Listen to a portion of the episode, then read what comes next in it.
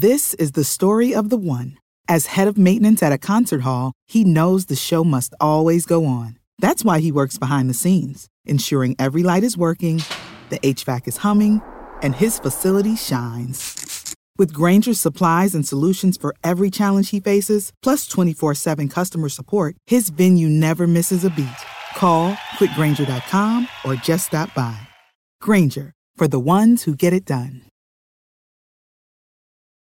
When you need mealtime inspiration, it's worth shopping Kroger, where you'll find over 30,000 mouthwatering choices that excite your inner foodie. And no matter what tasty choice you make, you'll enjoy our everyday low prices, plus extra ways to save, like digital coupons worth over $600 each week. You can also save up to $1 off per gallon at the pump with fuel points. More savings and more inspiring flavors make shopping Kroger worth it every time. Kroger, fresh for everyone. Fuel restrictions apply.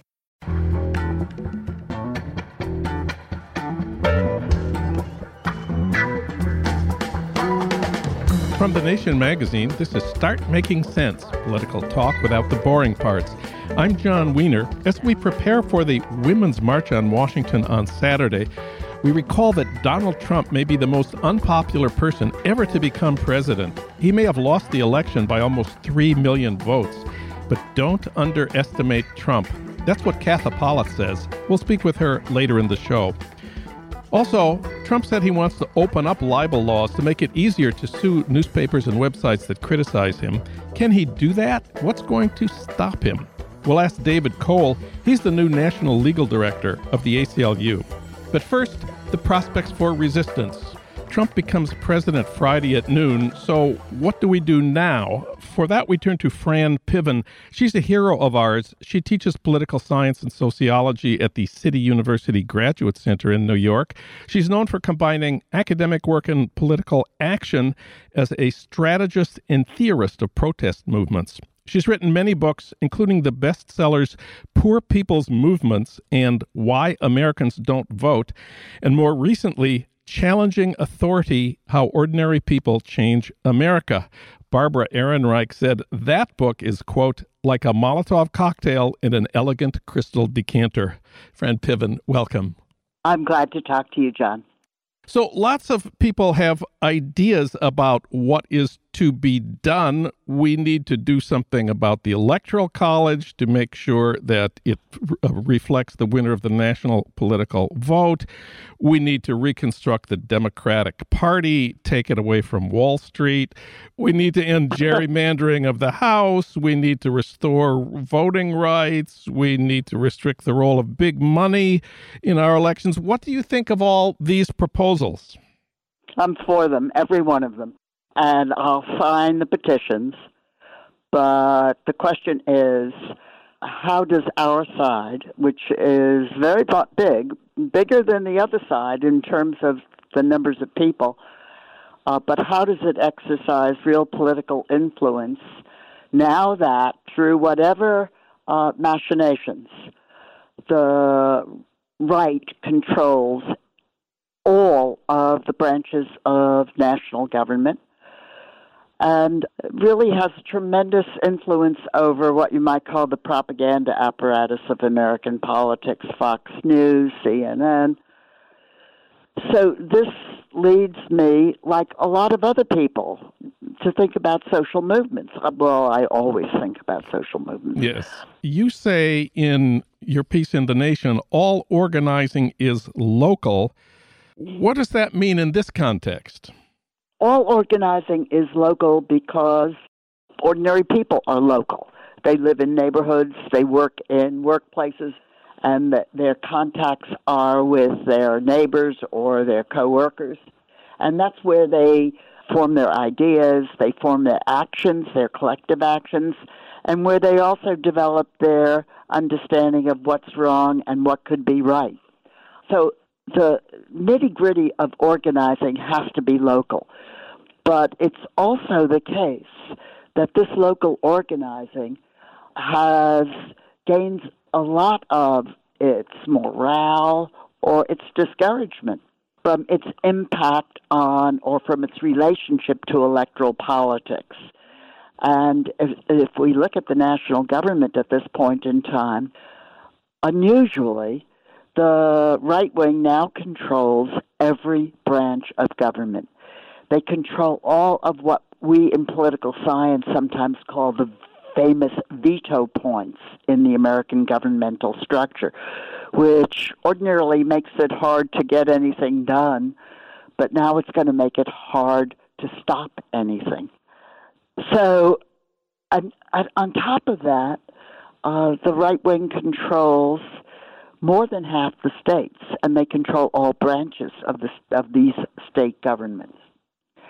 That means that the the the kind of dynamic with, through which social movements sometimes grow, gain morale, gain courage, the dynamic of interaction with elected politicians, that dynamic is significantly reduced because tr- the Trump people or the Paul Ryan people or the Supreme Court, nobody is going to respond to the social movements in a way that encourages them.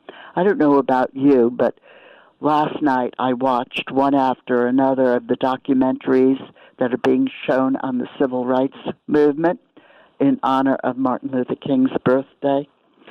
And what emerges from these documentaries is yes, the Southern Civil Rights Movement was rooted in the small towns and cities of the white South, and these remarkable people banded together to challenge what was really a kind of all encompassing white power system that shaped their lives. But they, in the process, they, in a way, connected with the federal government. Now, the reason they connected with the Democratic, by the way, federal government, is because an increasing number of rural blacks had migrated to the cities, and Democratic presidents really needed those urban black votes. You know, there's a big difference between the civil rights movement of the of the 60s and today, and that is that they had, as you say, Democrats in the White House and Democrats in Congress. They were putting pressure first on Kennedy and then on LBJ. We are not in that situation today, as and I'm sure you've thought about the difference. So, is there any way that protest movements or big resistance movements to, movement to a very powerful juggernaut that's taken over the national government. Is there any way that this hypothetical movement, still hypothetical, uh, can gain the kind of morale and encouragement that the civil rights movement gained from the federal, from Democratic national presidents? And I think the, there may be a kind of an answer, not as good as having the president, but a kind of answer in the liberal big cities.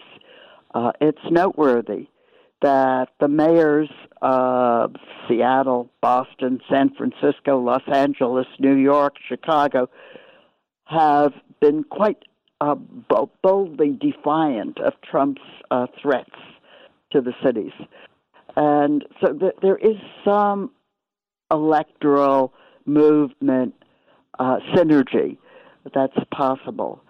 But whether you're trying to stop things or transform institutions, movements have to be able to exercise the kind of power which I think is the elemental power of protest movements the power to refuse to cooperate in the day to day functioning of institutions in which ordinary people play crucial roles as workers, as students, simply as obedient pedestrians. To exercise that power takes courage and it takes encouragement. And that's why the liberal cast of big city governance is of some importance. Maybe that can help us in what is a very, very scary prospect. The day after the election, there were spontaneous protests in the streets in many of our big cities. What did you think of those? Well, I thought that they were they were great. Uh, you know, I I think we have to do a little bit of sort of sorting about aspects of protest. Yeah. Part of what happens when people join together in a movement is they show themselves to each other. They gain courage by knowing there are other people in the same boat that they are in and that have the same hopes that they have. And and that's that's a, that's part of the dynamic of a movement, and it's the part of the dynamic of a movement that I think we all kind of love. Uh, but movements have to go beyond simply displaying crowds and displaying commitment. Movements have to cause trouble. Now, everybody wishes that it could be otherwise, that we could do politics, big time politics, uh, without making trouble. But the fact of the matter is that it's, I think it's only when ordinary people make trouble that they have real leverage on national politics. And what kind of trouble do you think we should be making uh, starting now? Well, I think right away we have to work on the sanctuary movement. We ought to prevent uh, Trump from doing what he's going to try to do quickly, which is make a big display of deporting immigrants. Building the wall, even though he'll give the contracts to his cronies, building the wall is a little bit dubious, at least not a 2,000 mile wall. But instead, he can make a big show of roundups. Now, roundups of undocumented immigrants do require the cooperation of local police, of local government, of universities, of churches, of ordinary people who have to be willing to see their neighbors uh, taken away by ICE, for example. Yeah. So, what I like about the a sanctuary resistance is that it gives so many of us things to do. We can do something about that. Uh, we have to also begin to figure out how we resist the cutbacks, for example, in food stamps and Medicaid and Social Security that assure also to be coming. And through all this, I think we have to try to better understand who our enemy is. Because one of the ways that movements have succeeded in the past is that they've driven cleavages, divisions between different groups in the ruling coalition. The labor movement, the labor movement made it impossible for FDR to coddle the rich people who were Democrats. Uh, and then finally, of course, in the civil rights movement, uh, when LBJ and JFK tried so hard to keep the southern wing of the Democratic Party in the Democratic Party, and to do that by fudging on civil rights demands. The movement made that impossible. Yeah. They forced LBJ and JFK to make a decision, to choose, and they chose uh, the side of, of, civil rights, the side of human rights. Uh, but until that happened, until the civil rights movement drove the South out of the Democratic Party, uh, we were not going to get significant uh, uh, advances in race relations in the United States. You know, it's easy to be distracted by by Trump. If you look at just what's happened in the last week, people have uh, gotten very agitated about his recent tweets. Look at the terrible things he said about Meryl Streep. Look at the even worse things he said about John Lewis. But seems to me that's sort of his game to be responding to his terrible tweets. I think you're right that we we we can't we have to focus on on bigger and more strategic forms of defiance and and disruption. Yeah, I think so, and it's going to be a hard time. Uh, resistance movements are very difficult to mount. Just look at how hard it is to uh, mobilize successful anti war movements. But that's what we have to do now. I think we have to be wary of the fact that Trump has pulled into his cabinet all sorts of interests that did not support his campaign initially. Yeah. Uh, the Koch brothers are now connecting this is very, it's a very dangerous time, and uh, I see no way to navigate the danger excepting to try to build a resistance movement. Fran Piven wrote about the prospects for resistance in the new issue of The Nation. Fran, thanks for talking with us today. Great to talk to you.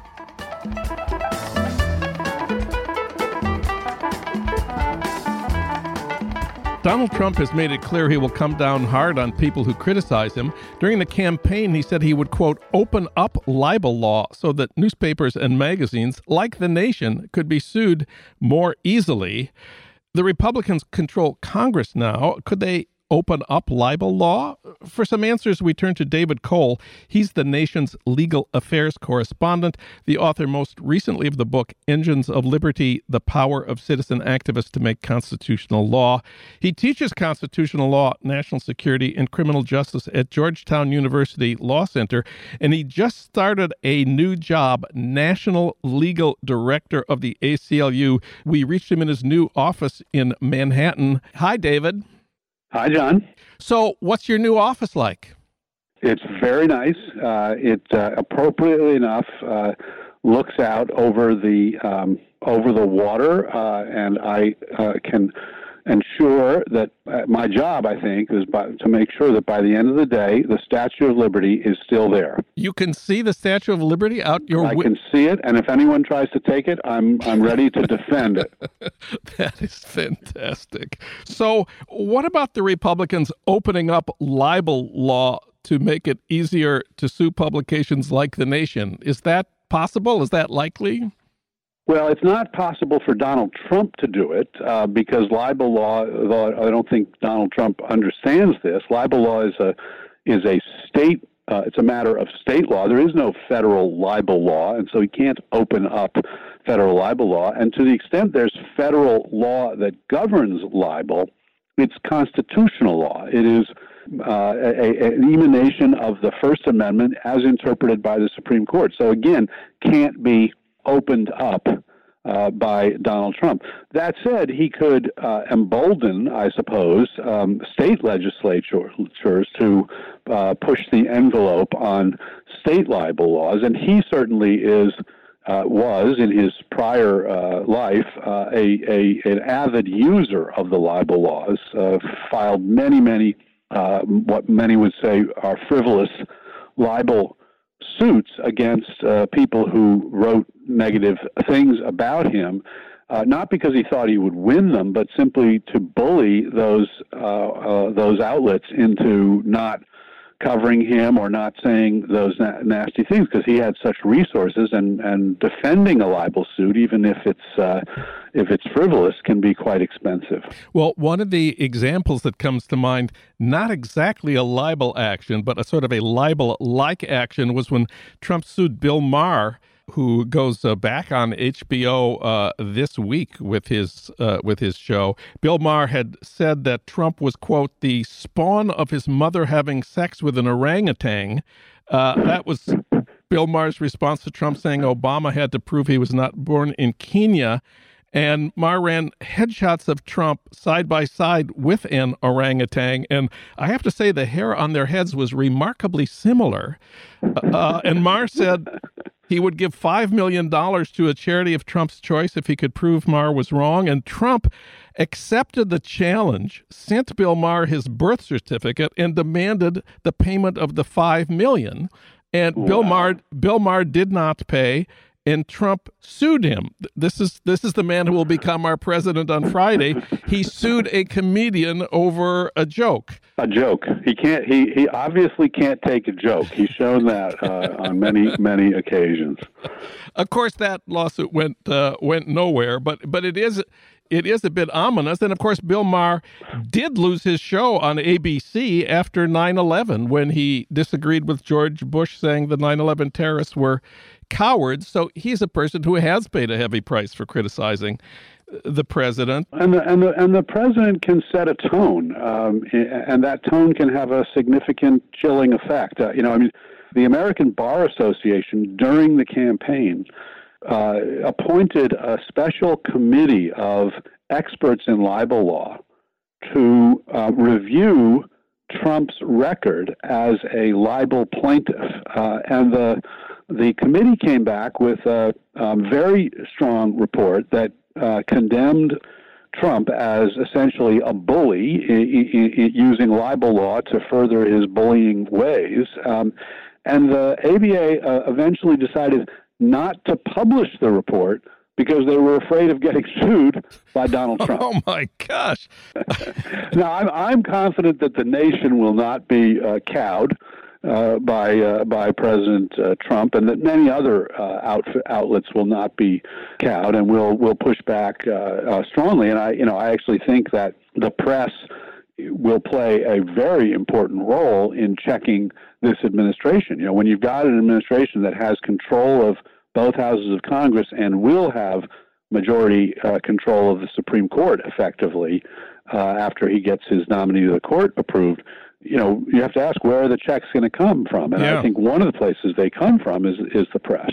Well, another one of the areas where Trump has has promised action is about flag burning. He tweeted that people who burn the American flag should be stripped of their citizenship and jailed. There was a time not too long ago when it was a crime to burn the American flag. What what exactly could Trump do now? Well, not much unless he uh, unless he's uh, able to amend the Constitution, but I, I wouldn't put it past him trying. No, I, I actually um, litigated the the the uh, Texas versus Johnson and United States versus Eichman, which were the Supreme Court cases from 1989 and 1990 that established uh, that it is uh, your constitutional right to do with the flag what you like, including burn the flag, and that the the, the government cannot put you in jail for burning the flag. And uh, so that was, you know, 1989. The court established that principle. Apparently, Trump didn't read that decision. But he also was proposing that people have their citizenship stripped for burning the flag. Years before that, in 1967, the Supreme Court ruled that you cannot have your citizenship taken away from you against your will, no matter what you do, whether you burn a flag or uh, or, or, or take out uh, citizenship in another country, or, or even fight for another army, or even you know engage in espionage and treason you cannot have your citizenship uh, stripped. Citizenship is a constitutional right. You can give it up, just like you can give up your right to a jury trial if you do it knowingly and voluntarily and all that. But you can't have it taken from you. So, in that one tweet, he proposed two uh, unconstitutional actions. Trump is ignorant of, of the law and the Constitution. But what exactly can he do to his critics and and opponents as president? He can't strip them of citizenship. He can't change the libel laws. But surely there are a lot of things he can do. Right. Well, I mean, you've you've already seen him, uh, you know, playing essentially playing favorites at uh, his press conference and and shutting down a CNN reporter who was asking a perfectly legitimate question because Trump didn't like what the CNN what CNN had done with respect to the uh, allegations regarding Trump and the Russians during the campaign. So you know, they, the the access to the White House uh, is an incredibly important uh, aspect of uh, of many uh, r- reporters and publications' uh, job, and and if he starts divvying that out in ways that sort of go to his friends and, and, and ice out his enemies, that can definitely have a, a chilling effect, I think. And he can also, you know, he, he has the bully pulpit by attacking various media outlets. Uh, he can embolden others to attack those media outlets, you know, including through violence, including through hacking, uh, you know, all, all sorts of uh, things. So, you know, I think it's I think it's critically important. Look, the First Amendment is absolutely central to our democracy working, and it it it depends on government officials who recognize the first principle of the First Amendment, which is that you must tolerate those whose views you disagree with, especially if you are the President of the United States. That's not a lesson that President Trump, I think, has ever learned, and, and I think there's you know real question whether he'll learn it in office. Um, uh, but we will have to fight hard uh, to teach it to him we have to fight hard to teach him about the, the First Amendment. Can you tell us anything now about the ACLU's plans for First Amendment, uh, Amendment litigation in in the weeks, months, and years to come? Well, we are, you know, we're we're sort of gearing up on all fronts. We're we have a constitutional defense fund. We are um, expanding in, in many of our uh, uh, areas of our work where it's quite clear that the attacks are going to come. Uh, I mean, uh, immigration and reproductive freedom are probably the first two fronts, but we're uh, fully uh, expecting that First Amendment uh, First Amendment attacks will come as well. That's the bread and butter of the ACLU. So we're you know we're prepared to to respond. Uh, we can't predict precisely where the where where those threats are going to arise. He hasn't, you know, you know the, what he has said is he's going to open up libel laws, and he wished he wished he could take uh, rights away from flag burners. Those are not things that are likely to happen, I think. Um, but uh, the fact that he proposed those clearly indicates that he has no respect for this amendment, and that um, therefore we uh, and other civil society organizations need, and the citizenry at large need to be very vigilant about standing up for uh, for this right. We record this program in Los Angeles, and California, of course, is sort of the epicenter of official resistance to Trump. The state of California is preparing to litigate against uh, Trump. The all the big cities have declared their their uh, status as sanctuary cities. How do you imagine this legal uh, fight between the cities and some of the liberal states might shape up? It will depend on how extreme President Trump and his administration is in their actions as opposed to in their words. Um, you know, Trump as a campaigner made a lot of promises. If he came in and put those promises into practice, uh, there would be um, immediately be multiple uh, lawsuits, and he would lose uh, most of those lawsuits, in my in my view. And in fact, the ACLU wrote a report called the Trump Report, which went through 15 of his campaign promises and showed exactly why they would be constitutional uh, constitutional non-starters. He's he's now gone out and um, appoint, uh, nominated uh, very uh, extreme appointees to almost every important post in his cabinet, which uh, suggests that they will be pushing hard. And you know that there are limits on how um, the federal government can penalize state and local uh, government entities. Um, and uh, I, I, think it's quite likely that he will be tempted to go over those limits. He won't understand the limits in the first place, and he'll be tempted to go over those limits. But, but I'm confident that if he pushes as hard, anywhere near as hard as he promised, uh, anywhere near as hard as the nominees that he's appointed suggest he's going to push, that there will be plenty of courts that will push back. Um, you know, they're, they're, the courts are tend to be sort of status quo uh, establishment biased, and and and Donald Trump is not. Uh, and so, as he pushes uh, and and sort of you know seeks to impose federal sanctions on sanctuary cities and the like, there are um, constitutional principles, uh, states' rights principles, and the like that can be used against him. And I think judges will be ready to use them against him.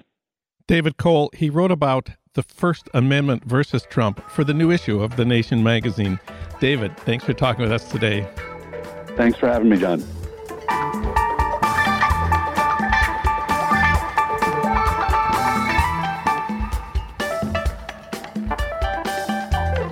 As we look forward to the Women's March on Washington this Saturday, we remember that Trump is the weakest person ever to become president. He lost the election by almost 3 million votes.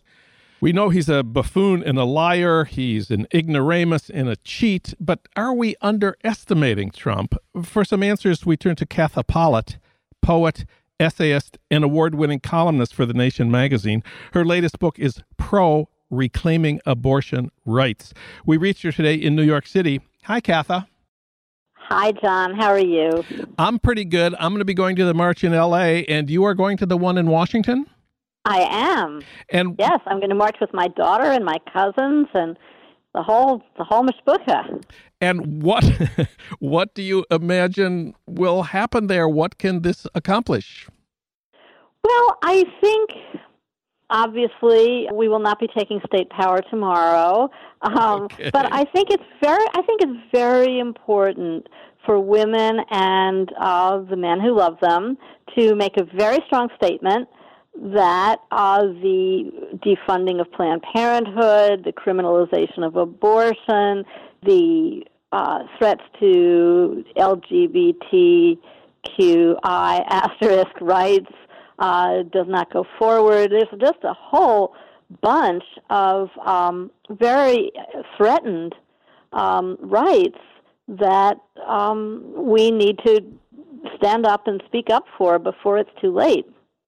You know, one of the most striking and wonderful things about the plans for the marches, the sister marches that are happening all around the country. I learned about these uh, by going to the March website, uh, womensmarch.com, and there's a, a, tab. It says there's 586 sister marches in Southern California. There are five from Ventura to Santa Ana and Laguna Beach. I looked up in my home state of Minnesota. There are four.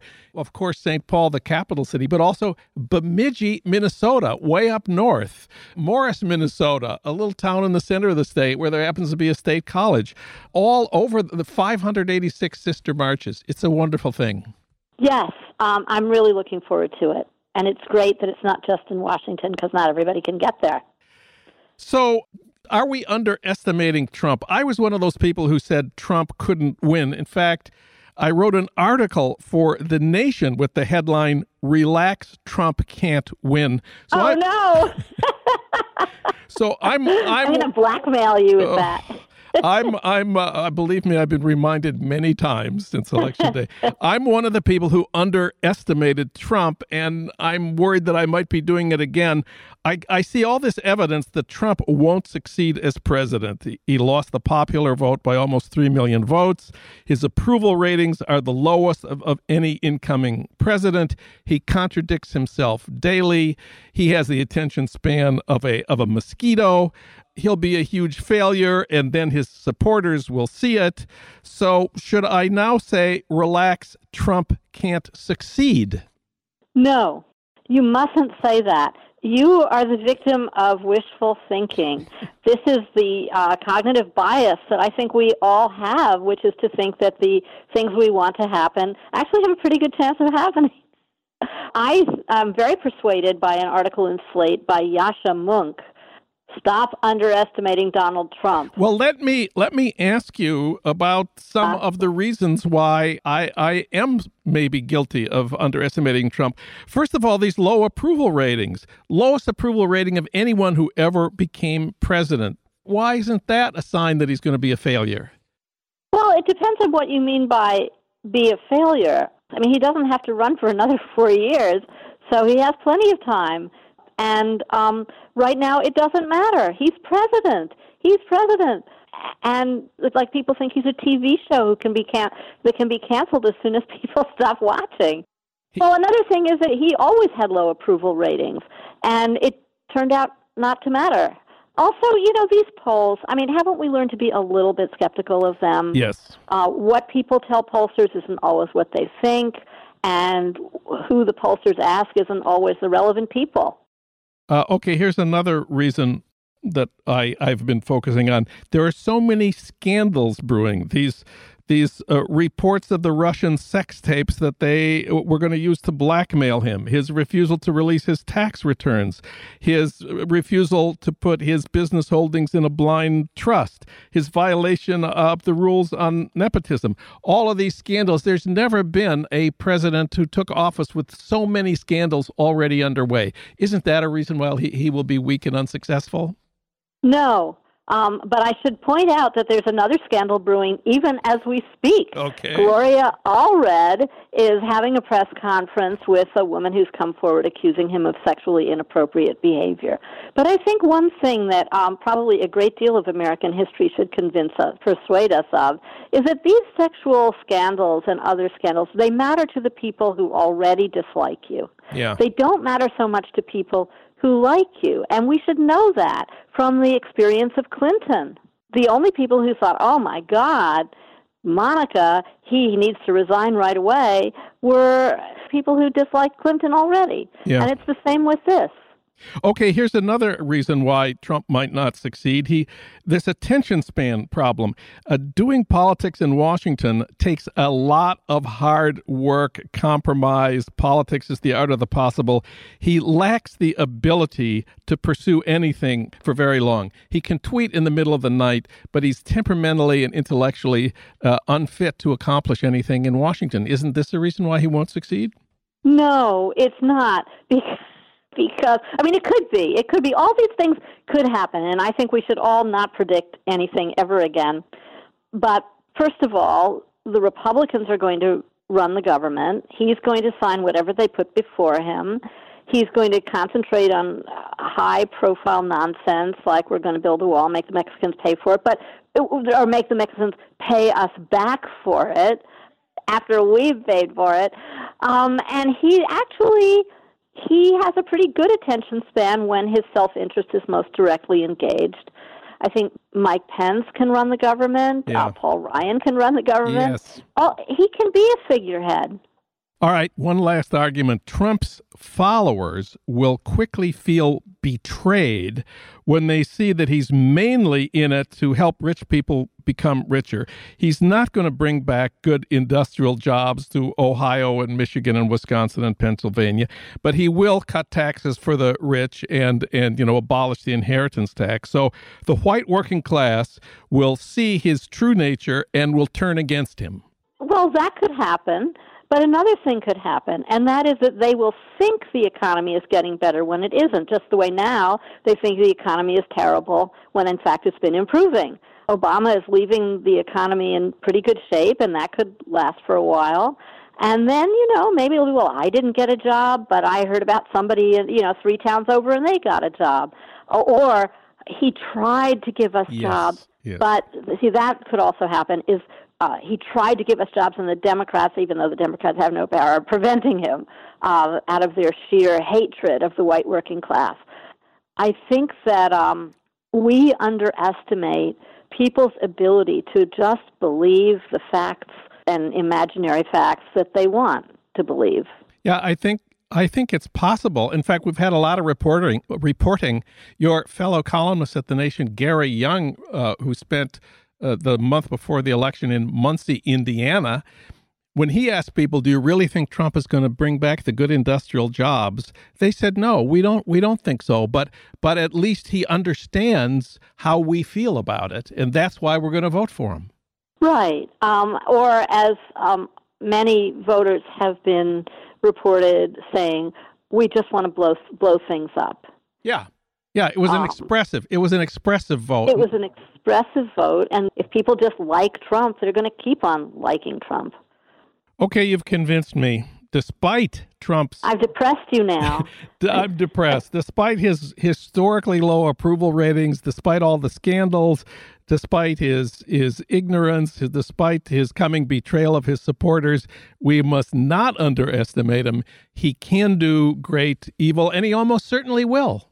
Yes. I think the big mistake, the big mistake is to think, even though, you know, as liberals or whatever we are calling ourselves, you want to think, yeah, other people are basically like me. They basically have the same ideas as me and want the same things, only somehow they've gotten off on the wrong, wrong path about what that all is. I don't think that's true. I think some people want different things, and some people want a strong man. I think that's really Yeah. true. And what they like about Trump is exactly the things we don't like about him. Yeah. That he's a billionaire, that he cheats people, that he wins, he gets over, he has all the women he wants. They like that. Final thoughts here. How, how are you feeling about uh, Obama this week? I think Obama was a pretty good president at a very difficult moment that the Republicans were determined that he should fail. I think he he tried his best, but at least 20 million people have health care that they have health insurance that they didn't have before. That's enormous. That's enormous. The fewest number of uninsured people in our history. Katha Pollitt, she'll be at the Women's March on Washington this Saturday, and you can read her at thenation.com. Katha, thanks for talking with us today. Thanks for having me, Jon. Start Making Sense, the Nation podcast, is co produced by the LA Review of Books and recorded at the studios of Emerson College Los Angeles by Ernesto Orellano with additional technical assistance from Justin Allen. Alan Minsky is our senior producer, Frank Reynolds is our executive producer, Annie Shields is our engagement editor, Katrina vanden Heuvel is editor and publisher of The Nation. Our theme music is from Barcelona Afrobeat, licensed by Creative Commons. Find out more about Start Making Sense at thenation.com and subscribe to Start Making Sense wherever you get your podcasts at SoundCloud, Stitcher, or iTunes. I'm Jon Wiener. Thanks for listening.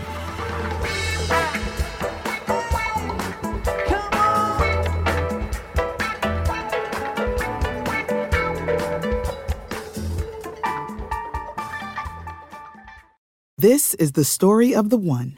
As head of maintenance at a concert hall, he knows the show must always go on. That's why he works behind the scenes, ensuring every light is working, the HVAC is humming, and his facility shines. With Grainger's supplies and solutions for every challenge he faces, plus 24 7 customer support, his venue never misses a beat. Call click grainger.com or just stop by.